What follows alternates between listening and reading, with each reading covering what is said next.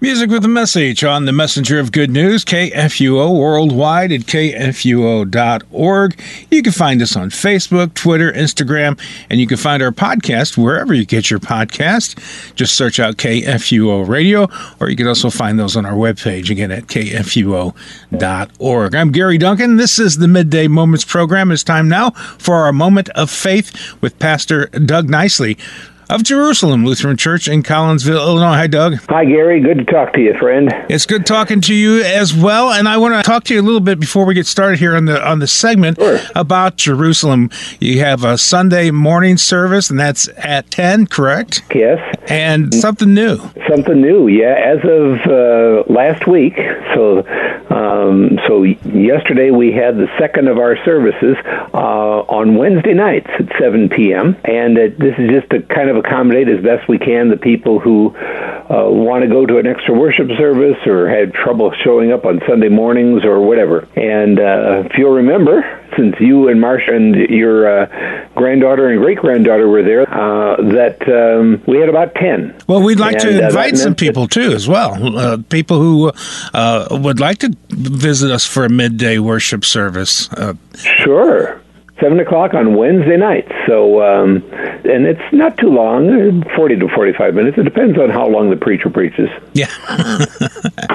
well, that that's never too long, though. You always do a great job too. I really appreciate it. So you're right there off of Collinsville Road, and the easiest way, I guess, to say to find it is uh, if you know where Kruta Bakery is, you turn right about there, uh, Right. and there's a Irish restaurant. It's right across the street from us, Yeah. and uh, they are right across the street from Kruta Bakery. Right. and and uh, so you know that's that's pretty accessible too. Uh, if you want to go the other way, uh, you can get on Collinsville Avenue, which is the name of our street, Mm-hmm. off of Main Street. Yeah, and in Collinsville, there the church is between Main and St. Louis Road. There uh, on Collinsville. Collinsville Avenue. And Avenue, yeah. Collinsville Avenue only runs like three blocks, so Yeah. we're, we're the only church in Collinsville Avenue. Yeah, cool.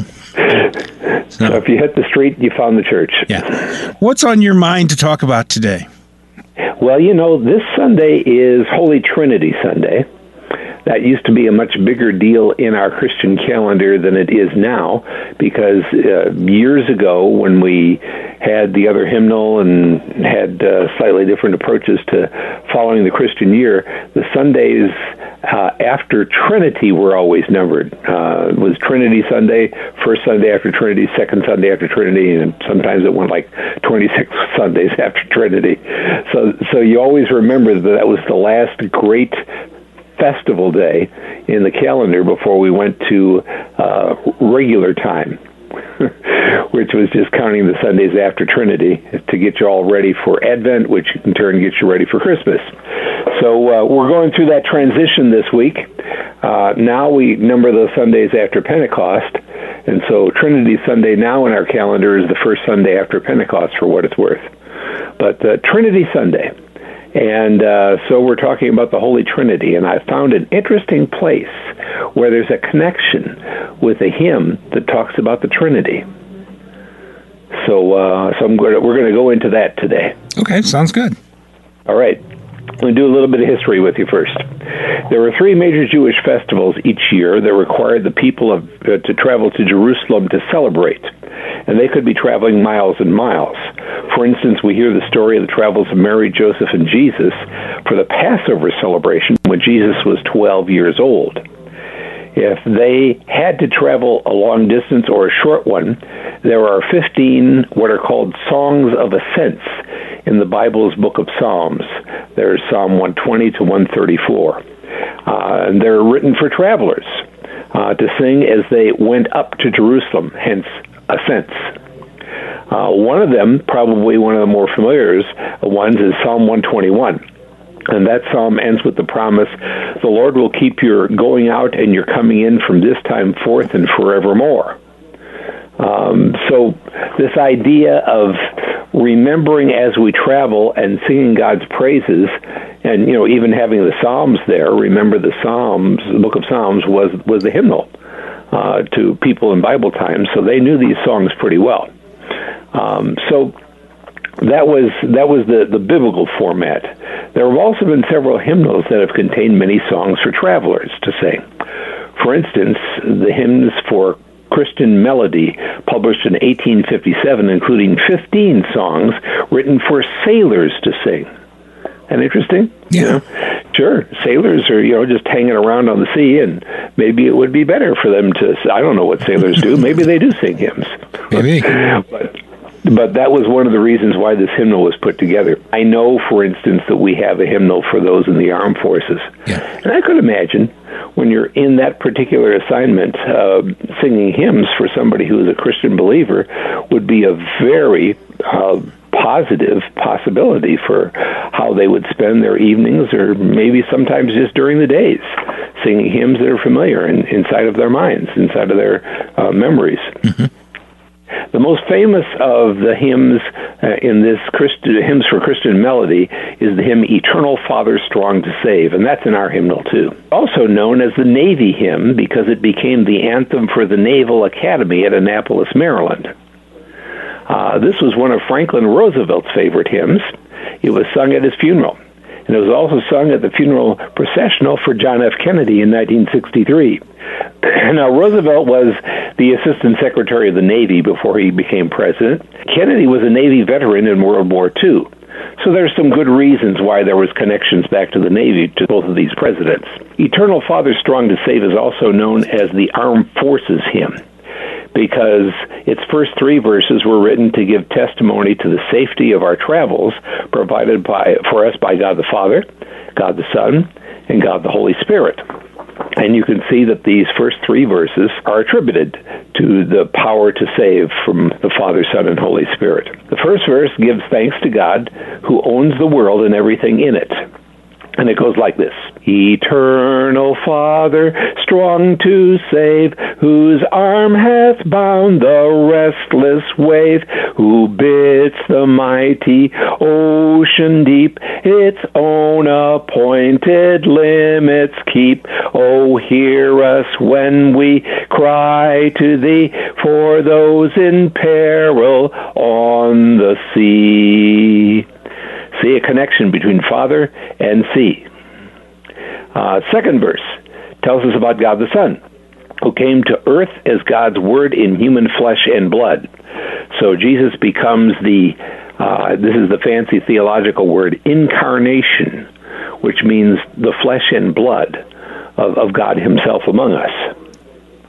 And so uh, the idea of the second verse of this hymn is to talk to us about the significance and importance of God being present in the material world in which we live.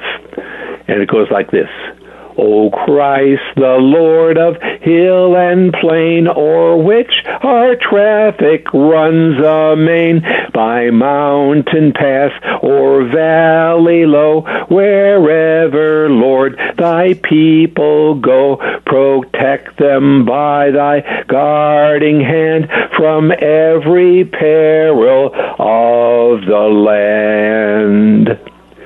Then comes the third verse it tells us about the Holy Spirit, who was there on the first day of creation, and I'm quoting Genesis, as he was hovering over the face of the waters. That's verse 2 of Genesis chapter 1. So there's a reference to the presence of the Holy Spirit in the second verse of the Bible. And this one talks about uh, the Spirit's presence in the air around us. O Spirit, whom the Father sent to spread abroad the firmament, O Word of heaven, by thy might save all who dare the eagle's flight, and keep them by thy watchful care from every peril in the air. It's interesting that uh, this old colonial hymn, it goes back almost to the colonial days, is a hymn of thanksgiving to God's presence as the triune God, Father, Son, and Holy Spirit. And to this day, it is sung as the anthem at the uh, at the Academy of the, of the Navy in Annapolis, Maryland. A hymn of tribute to God the Father, Son, and Holy Spirit. Mm-hmm. Uh, I think, Gary, this hymn gives substance to one of my favorite quotes from one of my friends who is a military veteran. He says, God is large and in charge. That's true. That's very true. Jesus' last words to his disciples in uh, St. Matthew's Gospel describes their travels after he ascended to reign with Heavenly Father and then sent the Holy Spirit there for us. And Jesus came and said to them, All authority in heaven and on earth has been given to me. Therefore, go and make disciples of all nations, baptizing them in the name of the Father, Son, and Holy Spirit, teaching them to observe all that I have commanded you. And behold, I am with you always to the end of the age. Once again, the triune God is present with us, not so much in a classroom, but as we travel and teach. So the final verse gives us a traveling prayer. O Trinity of love and power, our people's shield in dangers hour, from rock and tempest, fire and foe, protect them where so where they go, thus evermore shall rise to thee glad praise from air and land and sea. It's amazing this hymn uh, is so much a hymn of tribute to God the Father, Son, and Holy Spirit, and it's a military anthem. It's a hymn that I'm well familiar with that we we play here on the station. And um, I think it would be a great hymn to sing uh, on Sunday, or maybe even a great sermon uh, or the beginning of one. That may very well be the case this Sunday. okay, kind of like a little hint there, huh? Right. This gives us a little foretaste of the feast to come. Yeah. All right. Let's do the praying now. Okay. Lord, we thank you for your presence among us as the Holy Trinity. Teach us uh, from this great hymn that this means that you are also present to save us as we travel through sea, land, and air. For we pray in the name of uh, the Holy God, who is always present as Father, Son, and Holy Spirit. Amen. Amen. What are we talking about next week? Well, next week we're going to begin a series of readings from the New Testament letter to the Galatians. And uh, so I thought I'd uh, find something that would uh, tie us together with this reading for next week from Galatians chapter 3. This reading includes one of my very favorite Bible verses. If you've ever gone into my office at the church, you'll see this great big banner on the wall, and it reads, verse 26, Galatians 3 For in Christ Jesus you are all sons of God through faith. That's one of my favorite verses. It sounds like something I need to preach on, don't you think? Yeah, sounds like a plan. And we'll do that next week. So we're going to look at the hymn tied to that is uh, In Christ there is no east or west. Okay. And so that's the plan for next week. Great. Well, thanks. I look forward to it, and thank you for being on the program today. We are the messenger of good news. We are worldwide at kfuo.org.